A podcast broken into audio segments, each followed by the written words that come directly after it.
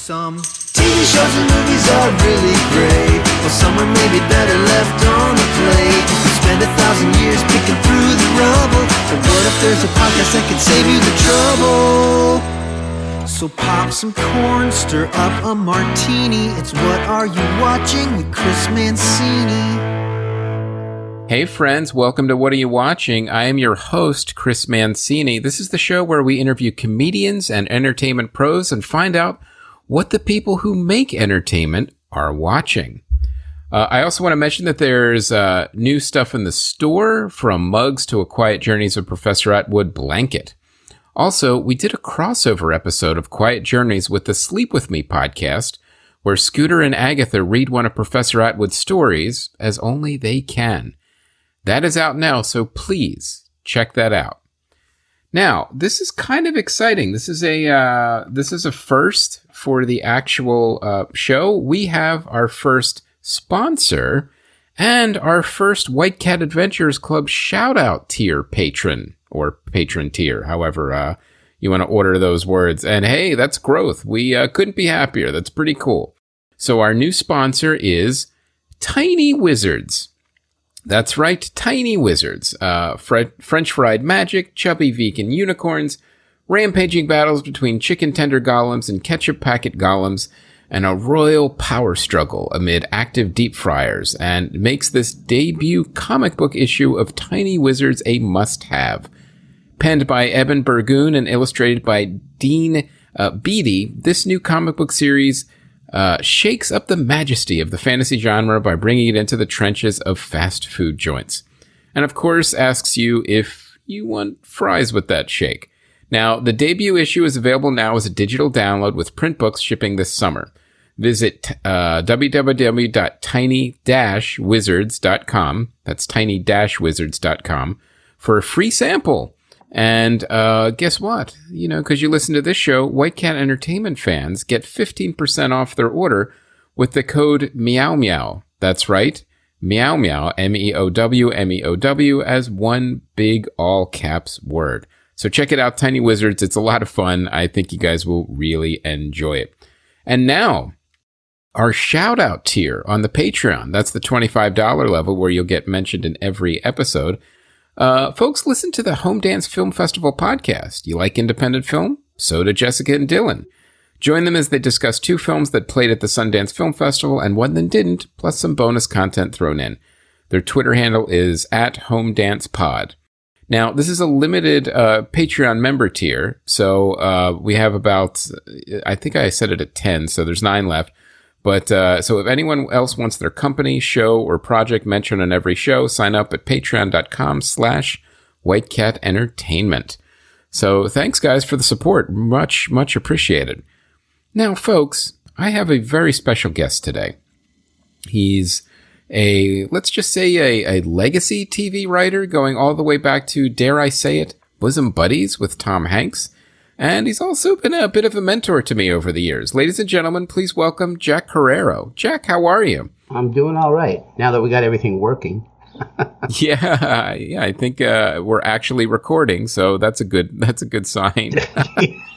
so now make sure you speak directly into your microphone. That's the that's Here probably part of the web there. Yeah. hey, I bought it special. Nice. Okay. Now, Jack, uh, we've known each other for a long time. Tell me a little bit about uh, what you've been up to, and also uh, a little bit about your legacy. Because when we go back, we the, you've worked on classic sitcoms from Bosom Buddies to Mr. Belvedere to Alice. Uh, what was it like uh, in that golden age of television?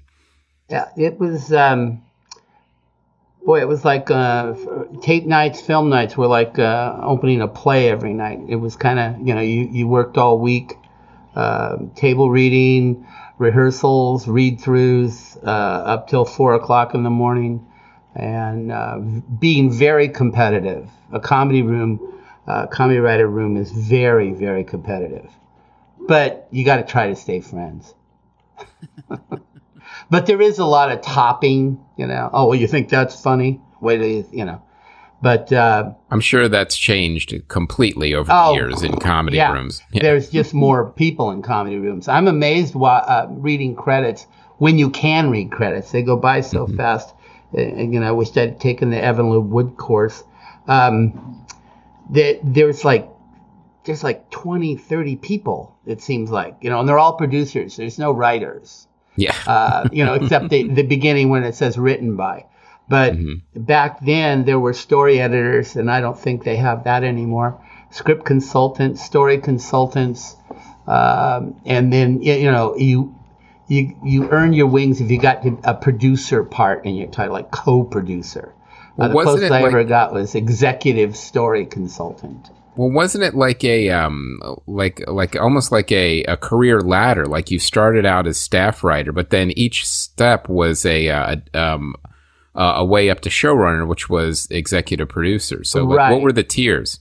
Well, the tiers then were uh, my the tiers then were hey, leave the job as security at 20th Century Fox and get paid less to come and sit in a writing room, but we're not giving you any credit. We're paying you uh, about $100 less a week. Um, that was the first tier for me. Then it was um, uh, going on. Uh, Bosom Buddies was actually my first one, and that was uh, I was teamed with another writer who I never met, uh, but it was a way for the show to save money because they could hire um, they paper teamed uh, two people and paid one salary. So we split what one story editor would get. So then you would go from story editor to the next year. Um, we did write things together, but we were given solo assignments too. So we were able to um, do a little bit more that way. But then it was uh, executive story editor and then uh, executive, I think it just went right to co producer from there, uh, from executive story editor. And But then for it went to EP kind at the the- end, right? I mean, that's Huh? still kind of the top, the executive producer. executive producer at the end yeah but nowadays like i say you read credits and, and it's like they're everybody's a co-producer Right. you know or you know um, back um, when i was doing this in the 80s they actually even put the production assistants names in the credit which is you know that was the guy that went out and got coffee or the young lady that you know typed for us or whatever but uh, you know it, it's it's changed um, i don't know You still see the PAs on features. You know, you could still get Oh, the yeah. they still get the credits there. Oh yeah. Uh, In fact, I see a guy uh, uh, who was uh, an assistant director on the movie Nine to Five. When I was a security guard and get, didn't get a credit, but he got a credit, and I see his name every once in a while. you know, oh, I remember that guy. But that was, you know, that was like 1979, 80. Now you worked on Bosom Buddies. This was before people even knew who Tom Hanks was. Like what? And everyone says he was the nicest guy ever. So uh, tell us a Tom Hanks story. Okay, Tom Hanks story. Um, okay, um, the this is before I met him. His his uh, his ex-wife, uh, God rest her, she passed away quite a few years ago. Anyway, his first wife um, tells us told me that that uh, when the pilot was made, there was a long time between when it got picked up. They weren't even sure it was going to get picked up. In fact, uh, he wasn't originally cast in the part. The part was cast, let's see, Perry King. Whoop. An actor named Perry King was cast in the part of uh, uh, Kip Wilson. So um, there was a long time in between, but unfortunately, you know, you have to uh, buy groceries and pay rent, and by not getting paid, um, in the meantime, uh, they were running out of money, and so they made kind of this. They had their little baby, Colin Hanks, and uh, they were discussing Tom sleeping on somebody's couch in Southern California, and uh, Sam, his first wife, would go back to Sacramento where she had family, and they would wait there until you know something happened.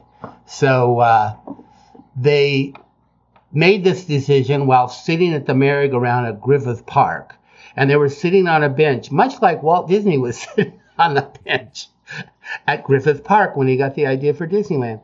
And uh, they looked down, and there was a fifty-dollar bill and they jumped up and down, went and bought uh, food for the baby and diapers and the whole nine yards. And when they got home, there was a message on uh, Tom's service that the pilot sold me. He's supposed to come back, come to work that next Monday.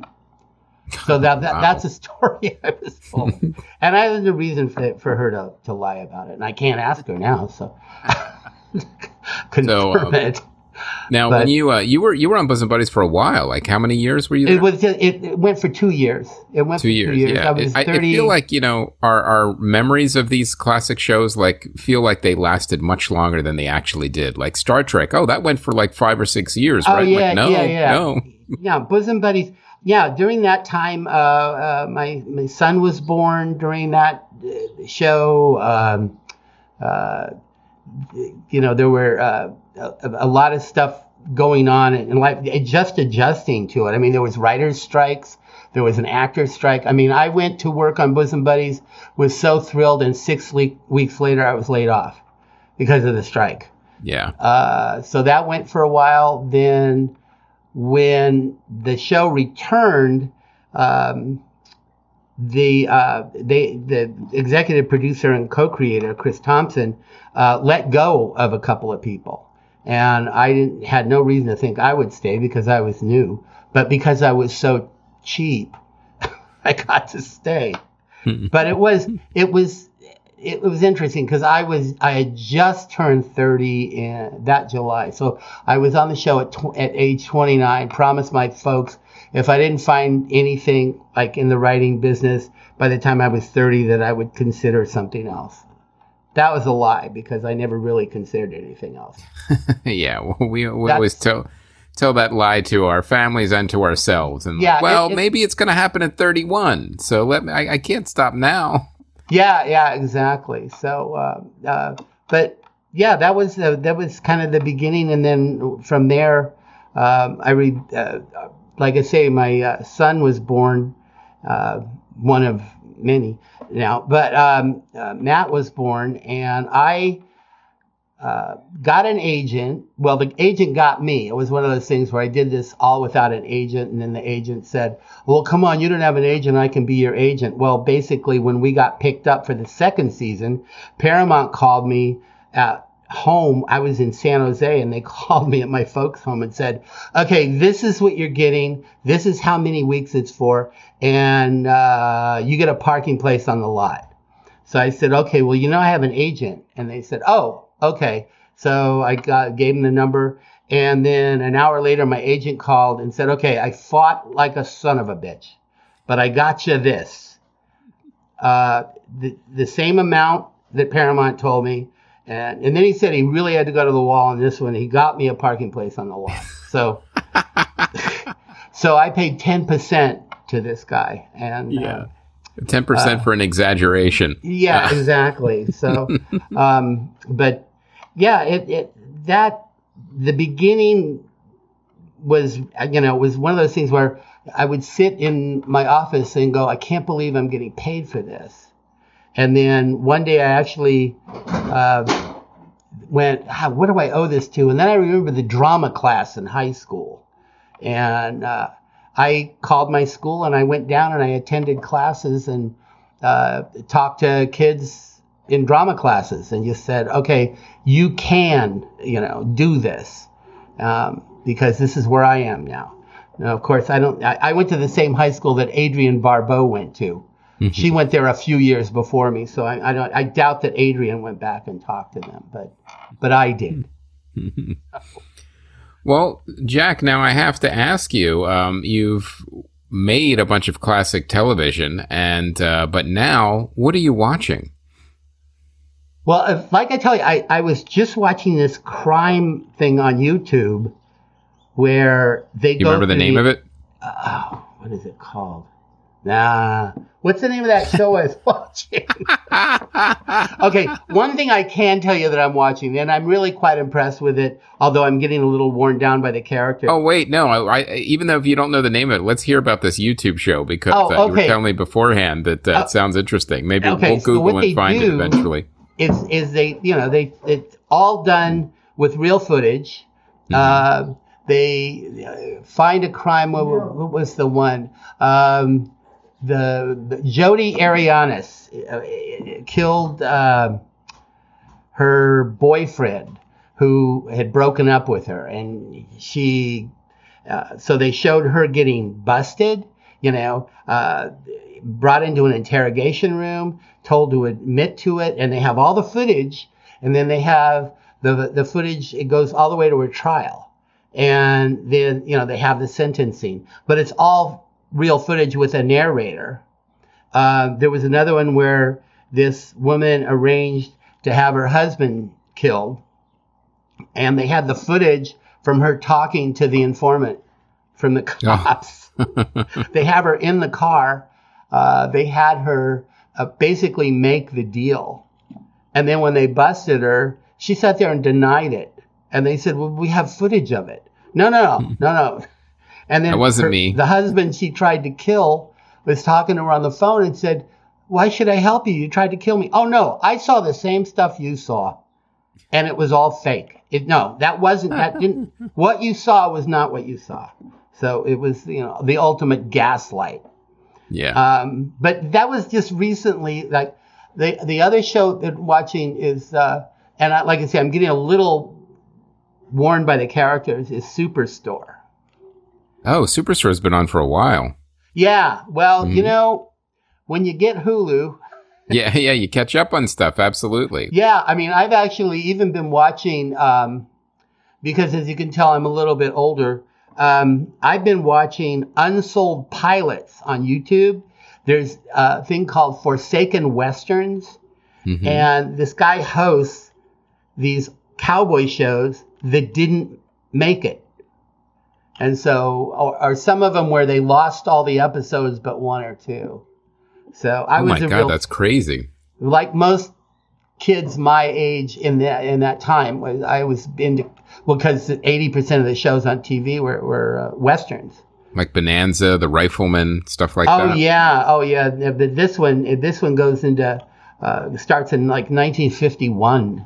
Mhm. Uh, so and and I was one, so that's not. I didn't remember that one. But Well, I'm uh, going to go even a, a little further back over the weekend because we also have Hulu. I I was just kind of flipping around, um, and I found um, Boomerang, which is an old cartoon network, which they they show old classic cartoons, Wow. and they had like a Looney Tunes marathon. So Ah. I'm watching these cartoons that I grew up with, and I, and the thing that struck me immediately was there's no way a cartoon like this would ever be made ever again in any lifetime. Oh, no, going forward. There's no. I mean, because people are getting shot with in the face, or people. Yeah. I mean, it's uh, yeah, and and uh, and rabbits and ducks, and uh, and no one ever dies, of course, because it's a cartoon. But Right. the, the the way they used um, guns and explosions and right. because back then it was unheard of that uh, children would ever get shot. Um, so, so I'm watching this and I'm thinking, first of all, some of the, some of the stuff kind of holds up, and the animation isn't as bad as I thought it would be. But one of the things I don't like is that uh, these um, networks find the need to not present these um, cla- this classic programming in its original aspect ratio. So everything Oh, is stretched out on the Yeah. screen, so it doesn't even look like it was supposed to. Uh, so it makes no sense. I mean, I'd rather see the sidebars, you know, the the you know vertical letterbox. Just do that. It's. I understand that these are old. You don't have to fill my six, you know, my sixty some inch television with an old cartoon. It's fine. Right. Um, right. So so I'm watching these and um, I was thoroughly enjoying them, and you know they they um, whisked me all the way back to my childhood watching these uh, growing up, and I also remember too that like there was stuff when I was a kid that I didn't quite understand. Like um, there were a lot of uh, World War II cartoons. Yeah, the ones there, with like, Hitler. Yeah, and, and- but and there were ones like that, but there were also ones that were a little more uh, subtle. Like they weren't like, all right, this is the one with, um, you know, racist Japanese anime right. uh, right, uh, soldiers, but one of them was uh, it was a normal cartoon, you know, and Bugs Bunny got superpowers. It was a parody on Superman. You know, he would eat carrots and. Uh, you know, he would fight a bad guy who was trying to eradicate all the rabbits. Right. And um, uh, at the end, just at a random thing, he just went, "Well, sorry, I, I can't play with you anymore." Um, and uh, he he goes into the phone booth because that's uh, people don't even know the Superman used to change his outfit in a in a phone booth. Right, right, right. Um, so he came back in a um, a Marine Corps uniform, and he said, "Sorry, I can't play with you anymore. These are these are the real heroes." And um, Wow. he walked past a sign that said, "This way to Berlin and Tokyo," and then that's how the cartoon ended. Wow. Wow. Yeah, we talk about the unacceptable. Um, uh, I read a review on the new Disneyland uh, opening uh, the Snow White ride. Okay. And they said, oh, there's all this really neat stuff, and they've they've you know enhanced all the animation and blah blah blah. But there's still the un what was it? What is it called? The unwanted kiss. Oh my god, I know. Where the It's like, prin- oh, and, Yeah. and it's like so I so we're gonna cancel about it. fairy tales next. Yeah, right right I, yeah no I I think I posted on Facebook that okay well as long as we're into that let's talk about you know the treatment of uh, the mental handicap uh, in dopey you know or little little people in general I said, and, and then I said, don't get me started on Warner Brothers, those bastards, you know, or the animal treatment in Lady and the Tramp or Yeah. 101 Dalmatians. My God, she wanted to skin a bunch of dogs. It- It's So- the you know old entertainment is not going to hold up uh, under certain under scrutiny. Let's let's just accept that. Um, watch it with you know with with that uh, in mind and move on and not get angry about It's a, a, uh, cartoon. a, a- a- a pr- a pretend fairy tale kiss that broke a spell. Now, you know, if you really want to get technical about it, if you were in a um, um, if you were in a sleep spell and you had to pick, well, do you want a um, an unwanted kiss or do you want to remain asleep for hundreds of years and the rest of your life? Um, Yeah, maybe if she could speak, she might say, "All right, you know what." I'll take the kiss. I'll, uh, yeah, yeah, yeah. if it'll break an evil curse and, a, and an evil magic spell, I'll, um, the key know, is I'll here, allow it. she wasn't asked. Oh, I, I know. It's it, it's it, it's amazing how like you know there's certain things you think okay well I can understand that complaint and there's we'll we'll fix that and we'll make this better. There's always something that you're like really really is Right, that what we're going to get mad about when Right. there's a, a thousand other things you could get angry at? Well, how about um how about all the cast members pay uh, that uh you, you know, the, and their benefits that you just walked past. That those are real people. So Yeah, you know you could be a little more concerned with uh, Yeah. with that. Uh, But they'll So, complain it- about an unwanted kiss and let, yet you'll see a movie, a John Wayne movie, the next hour that talks about killing Krauts. Yeah. But they're not gonna. Well, it's gonna- amazing how like if, if every tough guy movie in the '70s and even the um like I think there was Street Fighter was one of them too. Like not even American ones, just literally all over the globe. There was always Yeah. uh, a scene where the the hero would like take a girl and kiss him, and she would get mad and and Yeah, bang, you know, hit Yeah. him. But then by the end of the movie, then she liked it. Then it was Yeah. okay. So Yeah, exactly. um, exactly. yeah, so so, but is that okay now? Of course not. But does that mean I'm never gonna watch a uh, a '70s cop or tough guy movie again? Right. No. So, Right. Uh, but it, it's I, again, we have to. Uh, it's easy to criticize while looking at things through contemporary lenses. So, Right. uh, you right. have to take things as uh, products of their time, and fairy tales fall into that category. yeah. Oh yeah. Oh yeah. Exactly. Um, so- exactly. So anyway, um, uh, Jack, what else are you watching? Something that was not on YouTube. Something not on YouTube. Um, you know, I, with being a member of the Writers Guild, um, you know, I always get the, the when there's going to be voting. Now, now, they did this last year. They sent uh, DVDs of all the the movies. They sent DVDs last year, not links. No, they sent some links, but mostly I got, God, I got a ton of DVDs and uh, scripts. They would send the script like in a book form, and um, Because that's what every writer wants to do is read someone else's script who's been exactly, nominated. unless he's looking for things. Yeah. Wow, that's a good line.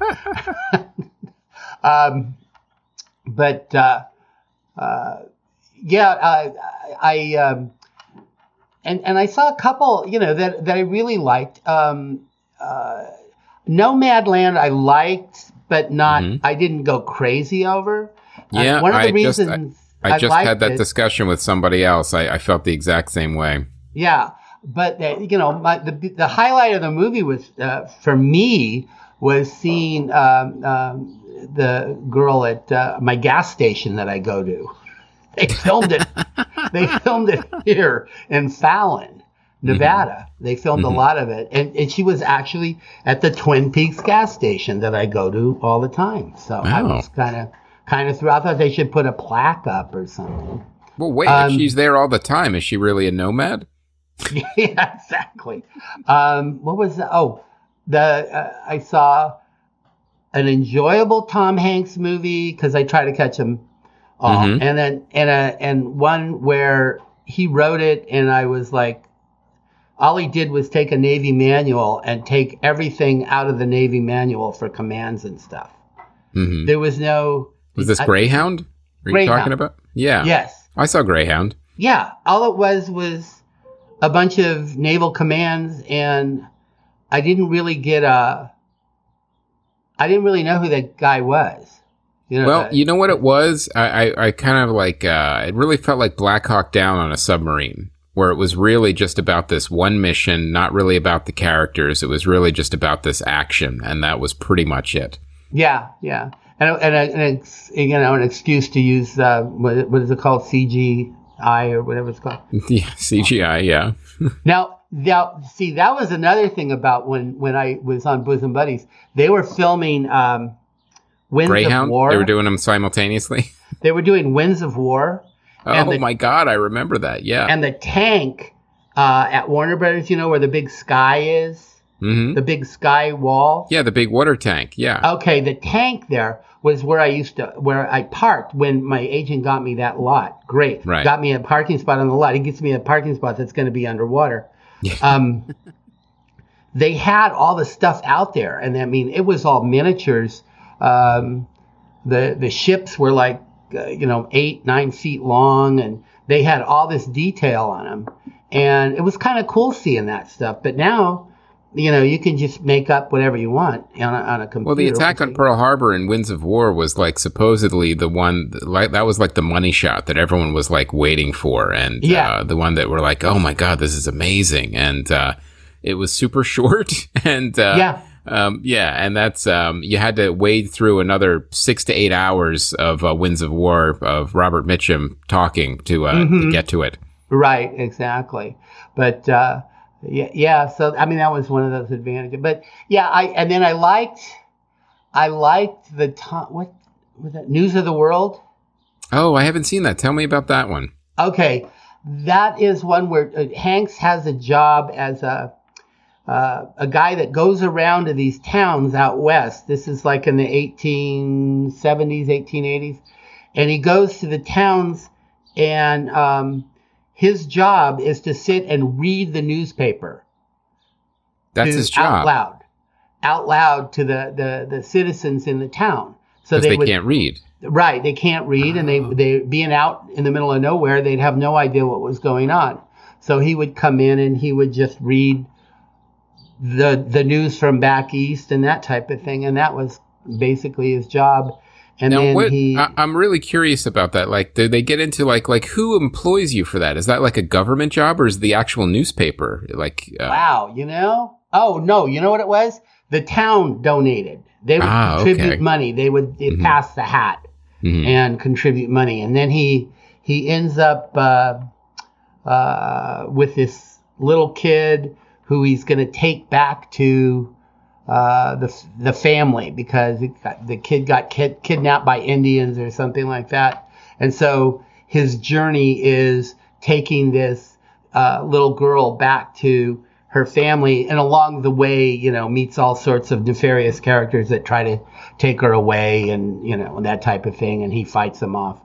Um, and that one I, I, I enjoyed he fights him off with his newspaper reading skills. yeah, paper cuts, you know.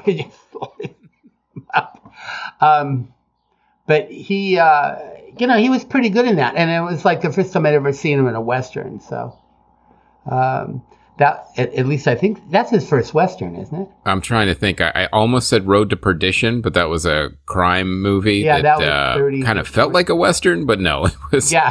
it was a it was a uh, No horse crime drama. Um, yeah. but yeah, I think that was his first western, and uh, Mhm. you know, it's he was he was he was good in that because he was an actual character that uh, you know had uh, like depth. Whereas, like I say, the the the other one, I, I just you know, I was in the Navy, and it just felt like he was reading out of the manual, you know, all the commands and everything. Where you know, so I, I wasn't I wasn't that impressed with it. And, you know, the fact that he wrote it, I thought, oh come on, Tom. You know, I liked uh, what was it, the thing you do, but that was basically about garage bands. Yeah. And I know he wrote that screenplay, hmm but I never crossed into his territory. Stay away from mine. Yeah. Actually, I did. I think I did a bit part on a domestic life. hmm Uh, I played an old grizzled cowboy, and they had to age me up for that. Well, nice. yeah. So, um, but now, um, uh, but now, you know, working. Would you recommend News of the World? I mean, did you like Yeah, it as would- far as I- a, as a film? Yeah, I would recommend it. It's I, you know, I like. I've always liked westerns um, when they're done well. I mean, in Mhm. terms of, uh, it, it's the old John Ford thing of letting the landscape uh, do the talking for you, show how big it really was back then, the Right. wide open spaces and stuff, hmm and how really unsanitary the towns were. of course. I mean, come on, you know. So, I mean, if you have like your, you know, the the 16th president of the United States has one of his kids die of, you know, poisoning from bad water, you got to know that, that, you know, in those towns, they didn't really stand a chance. So, No, yeah. If you if you survive the water, you could survive anything. yeah, exactly. So, um, but uh, yeah, no, I I recommend it. It's it's a nice outdoorsy type thing, and uh, I like. I'm not as into message pictures as a lot of people. Um, I I because when I was a little kid, we went to those big movie palaces, and you went and got entertained, and you escaped into that world, and then when you came out, uh, you know, after 50 cartoons and two features. It, And a the- newsreel. it, it changed. You know, that it, it all of a sudden it was dark outside, and um, kind of hits you in the face that okay, you're back to reality. But I guess I'm, I was more of a movie fan than a film fan. hmm You know, um, and this is probably blasphemy on this type of show. but when I first saw Citizen Kane, I went, okay, I really like the camera angles and they're different, but eh. I, oh, Jack. I know. Well, I, I would. Here's the thing. Um, if you were talking about Mank, I would agree with you. Uh, I, I, you know, I did see that, oh my God! but I What don't a- really. But here's the deal: I only remembered I saw it when you mentioned it. Yeah, yeah, exactly. I, that we agree with. But I So would like, recommend Oh, yeah. give give Citizen Kane another go, and uh, with a Oh, I have. I, I watch it every once in a while. I'll I'll watch through it, you know, when it when it comes on. But I kind of know what's, you know, now you know what's going to happen. yes, and, um, yeah. spoiler. But no, I've always been impressed by the uh, cinematography, which I know nothing about. Mhm. But I like the shadows, uh, and and the different camera angles and stuff. Sure. I mean, yeah, it's a um, film school and a uh, movie. But A Citizen it- Kane. the first time I, I realized that maybe I do pay more attention to tech, you know, the the the uh, uh, logistics of making a movie was um, when I saw Jaws. Okay, uh, when the Academy Awards came up, they said Verna Fields, and I went, you know what? I really liked the editing. I didn't really know how that worked all the time, but I think that would really that she she won the Academy Award. And now, so I it must have impressed you know somebody who was a layman. You know, I knew from a writing standpoint, but um, you know, I liked watching it from how uh, the the famous scene where the dog goes in the water and the kid goes in the water and somebody else goes in the water. So it's like three potential victims, and Right. she keeps cutting back and forth. hmm And then they do a false thingy where the guy's looking for his dog. Right. And you think, oh, the poor dog. Well, it Yeah. wasn't the dog at all. Editing builds tension. I mean, that's Yeah, kind of yeah. the uh, the point. Yeah, Yeah. Of, doing it well. yeah. So um, uh, that was my first tech thingy where I kind of looked at something and said, okay, I think that that's good. But you know, and then, then I started when I got into comedy, started thinking of it in terms of um, uh, camera angles. You know, like when you do a, a, a a fast close up of somebody's expression, or um, I always figured that people it would, every time they would open a, a, a sitcom. Now I don't know if it's still true. I guess it kind of is. I saw it uh, in Superstore. They'll open and it's not like business was going on before the camera came up, you know, before the lights came up. hmm It's like life was going on before this camera went on. But you usually had everybody in one place and then go, okay, action. And then everybody starts moving. And you go, okay, it looked like they all started from a stop. Right. Am I making sense? Yeah, yeah. I mean, uh, um, uh, when when you look at like the way you know certain directors shoot scenes, TV or film, like uh, um, like when you have the attention to detail, like say like a Capra would do, like uh, he would give every single extra um, uh, a motivation. Like when just walking past, like uh, from a st- you know a train station or whatever. Like, all right, you're home, you're going home, you've been on a business trip, and you know you're late for dinner. Like he would literally give everyone motivation. So every single person uh, on the in the frame had a purpose and something to do to make it feel more organic and real. So it never looked like, um, oh, everything just was stopped and everything's starting now that the camera is here. So right, right. um, it, yeah. it, it really is. Um, you, you can see the difference sometimes when that attention to detail is uh, Mm-hmm. is is uh, made for sure. But yeah, I, and, and like I say, with sitcoms, I always wondered if they still do them the same way, where um, you would go in and you'd say, okay, this, my pitch is uh, uh, Kip and Henry get into a big argument over who's controlling the money. Um, Kip is more intent on going on a skiing trip with Sonny, so he tells Henry to do whatever he wants. Henry buys some hot uh, hot uh, items, ends up in jail. Okay, so they go, oh, that's funny. Where's the act break? yeah, of course, because you have go, put in commercials. Okay. And and with with those shows in that time, yeah, it was one commercial. It's 22 minutes, and you put in one commercial. And uh, then if you went a little over, then you didn't have time for a tag, or you wanted to make sure that the tag wasn't necessarily had to do with the story because if it went into syndication, you didn't want um, uh, to you know have people come. There's the story didn't finish. In other words, you try to finish the story, then you do a, a tag. And being the the new guys on the block when I got started on, on Bosom Buddies is um, you, me and my writing partner were stuck with the you know they go okay go to your office and come out with a tag. Mhm. And so you'd have to come out with something that was completely unrelated, that didn't wrap up the story. And Well, and now, I mean, back then, like syndication was where um, a lot of the money was for television. Like they would try to get a show to a certain amount of episodes so it could go into syndication. And that was Mm-hmm. Where everyone would make money. I remember I had a uh, a meeting with a syndicated um, uh, a syndication company. And the executive, I'll never forget this. He actually said to me, "Well, you know, there's not really any money in syndication. No one really makes money in, in syndication." And I, I almost went, "Then why is your parking lot filled with Lexuses?" So, yeah, yeah. so what, Well, what are you yeah. talking about? Yeah, well, that was like that that certain agent that we were talking to about the project that we were thinking about.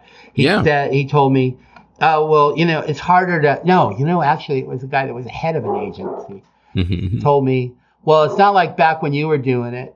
Now there's hardly any markets." And I'm thinking, wait a minute, I'm paying for any 250 s- channels. yeah, There's got to be somewhere. yeah. Chances are, yeah, there, Yeah. there's more buyers than ever before.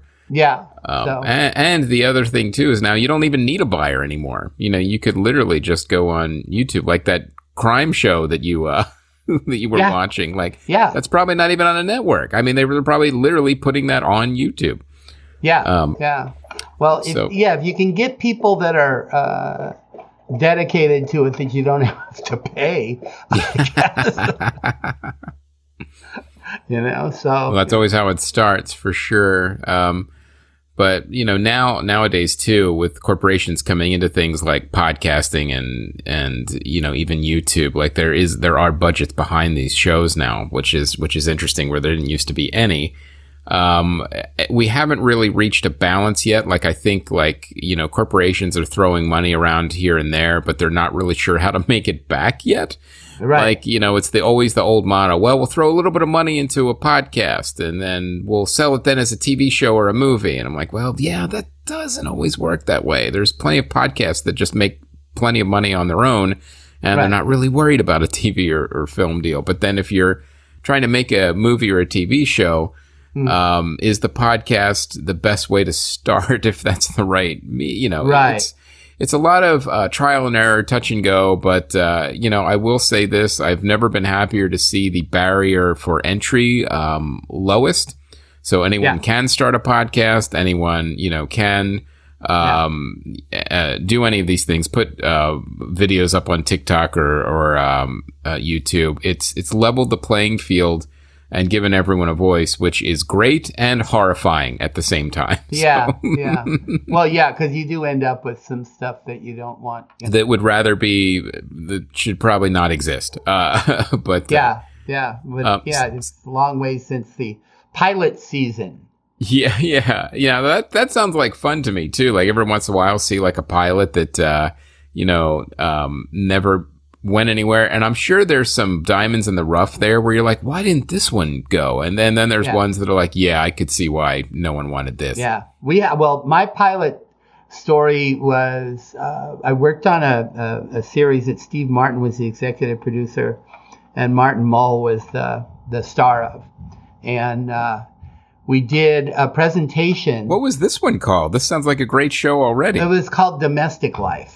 Uh huh. and we ended up only making 13 episodes or 16 i can't remember. But it basically martin mull played a guy on a news program who did a segment about you know how to uh, household hints and that type of thing and family hints and and how you know outings for the family. And his family was like in complete chaos all the time. So oh you probably identify with he had a teenage daughter nice. and a son, a younger son, uh, who was like a financial wizard. So uh, uh, what happened was we did a presentation for uh, NBC uh, with uh, a couple of different actors in these parts, and um, they passed on it. And the, the thing that was interesting about doing the presentation the night we had an audience in, and warm up was Bob Saget, uh, backed by Steve Martin, and in the audience was Tom Hanks and his wife. It was like, this is your life, Jack Carrerow. yeah, yeah, yeah. It's really weird. So we um, did the presentation. NBC passed on it, and so they went and sold it to CBS, and um, that was one of the few times when I got to be on TV because I played the. His boss, Martin's boss, was like a, a poor man's Gene Autry, the guy that owned the TV station, and uh, we had Hoyt Axton play this guy and uh, Hoyt's character was Rip Steele, who used to make uh, mo- uh, westerns in the 50s with his sidekick Happy Pete, or Happy, yeah, Happy Pete. So what happened was uh, uh, they put me on a poster with Hoyt Axton. We went on the back lot and shot uh, stills of us, like me in the water trough and that type of thing.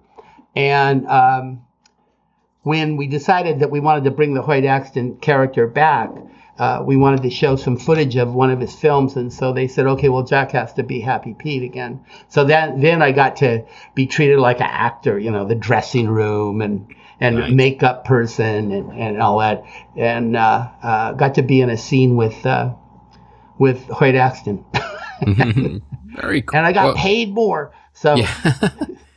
well, I mean, I, think know, I, got know we could go than- on. We could go on forever with stories upon stories, but I, but uh, before we wrap up, I want to ask Sure. you this: like, um, you know, what are you looking forward to? Like, getting back into the movie theaters? Is there a show coming up you're interested in? Like, what what's got you excited for uh, uh, that's coming out or up? Ah, boy. You know, I haven't been to a movie since Stan and Ollie. Uh, and, um, you know what's got me excited, eh, seriously, and you could uh, probably identify with it, is my own writing. I mean, I'm still working on things. I mean, hmm we have a thing that we're still, I've not given up on. Yeah, Um, but yeah, I we have-. We collaborated on a uh, a project, the uh, um, the Alton Wright show. It's actually Bill Dwyer was just on the show. He's the Oh. right wing conservative host, and it's uh, it's on YouTube now. Art. Speaking of pilots, yeah, Laura House and uh, Graham Elwood's in it. It's uh, the Alton Wright show. Check it out on uh, YouTube. I just did a plug. I mean, I yeah, started a you did. plug. Well, I, I did it for you, but yes. Yeah, you finished the plug. but um, you know, I I I, I have uh, screenplays that I'm you know I, I'm I'm going to be 71 in July. Oh, congratulations, sir. What's happening is my my inhibitions are really really dropping because I'm saying, you know what? Uh, I don't have that much longer, so I really want to, you know, the hell with it. So what can they say? It's like uh, the the guy that's uh, I work for this auction company, and one of the owner's good friends is Helen Mirren and, and uh, um, Taylor Hackford. And I've seen Taylor Hackford a few times, but I've never brought anything up because I didn't want to embarrass the own, you know, that type of thing. But now I'm getting to the point where if I see Helen Mirren sitting in the parking lot talking on her cell phone, I'm going for it. You know, well, I'm just you know, the say, auction you know Like, where all the film networking happens. So yeah, that's out in the parking lot at an auction house yeah, in Reno, Nevada. yeah. Take advantage.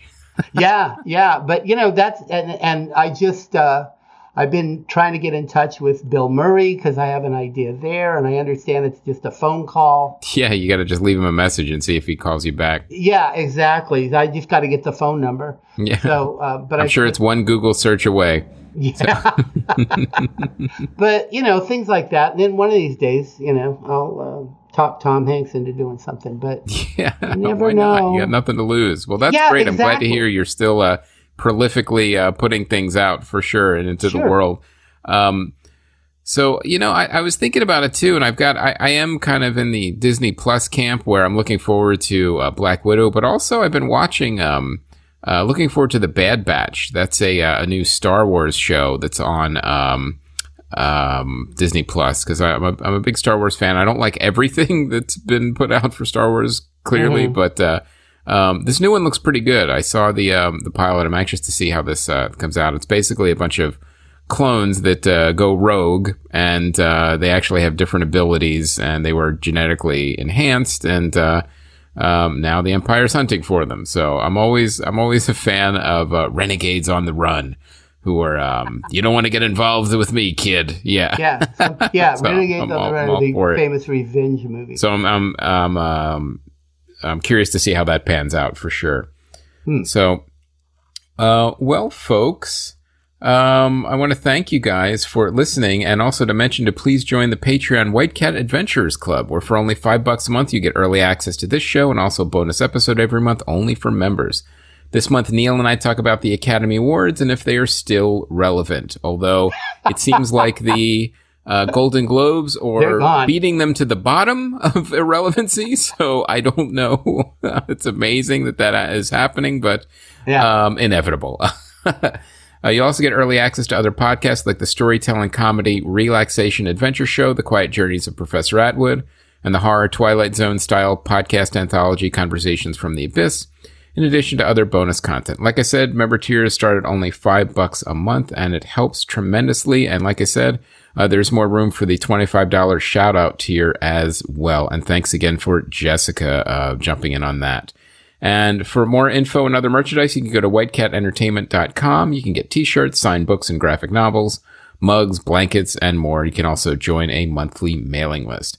But of course, there's other ways to help too. Spread the word about the show on socials or rate and review to get them tracking quicker and follow on Twitter and Facebook at White Cat Stories.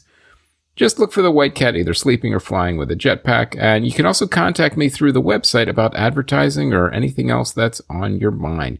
Thanks, everyone, and thanks, Jack. We will uh, talk to you You're soon. very welcome. Okay, bud. Take it easy. Bye. Bye.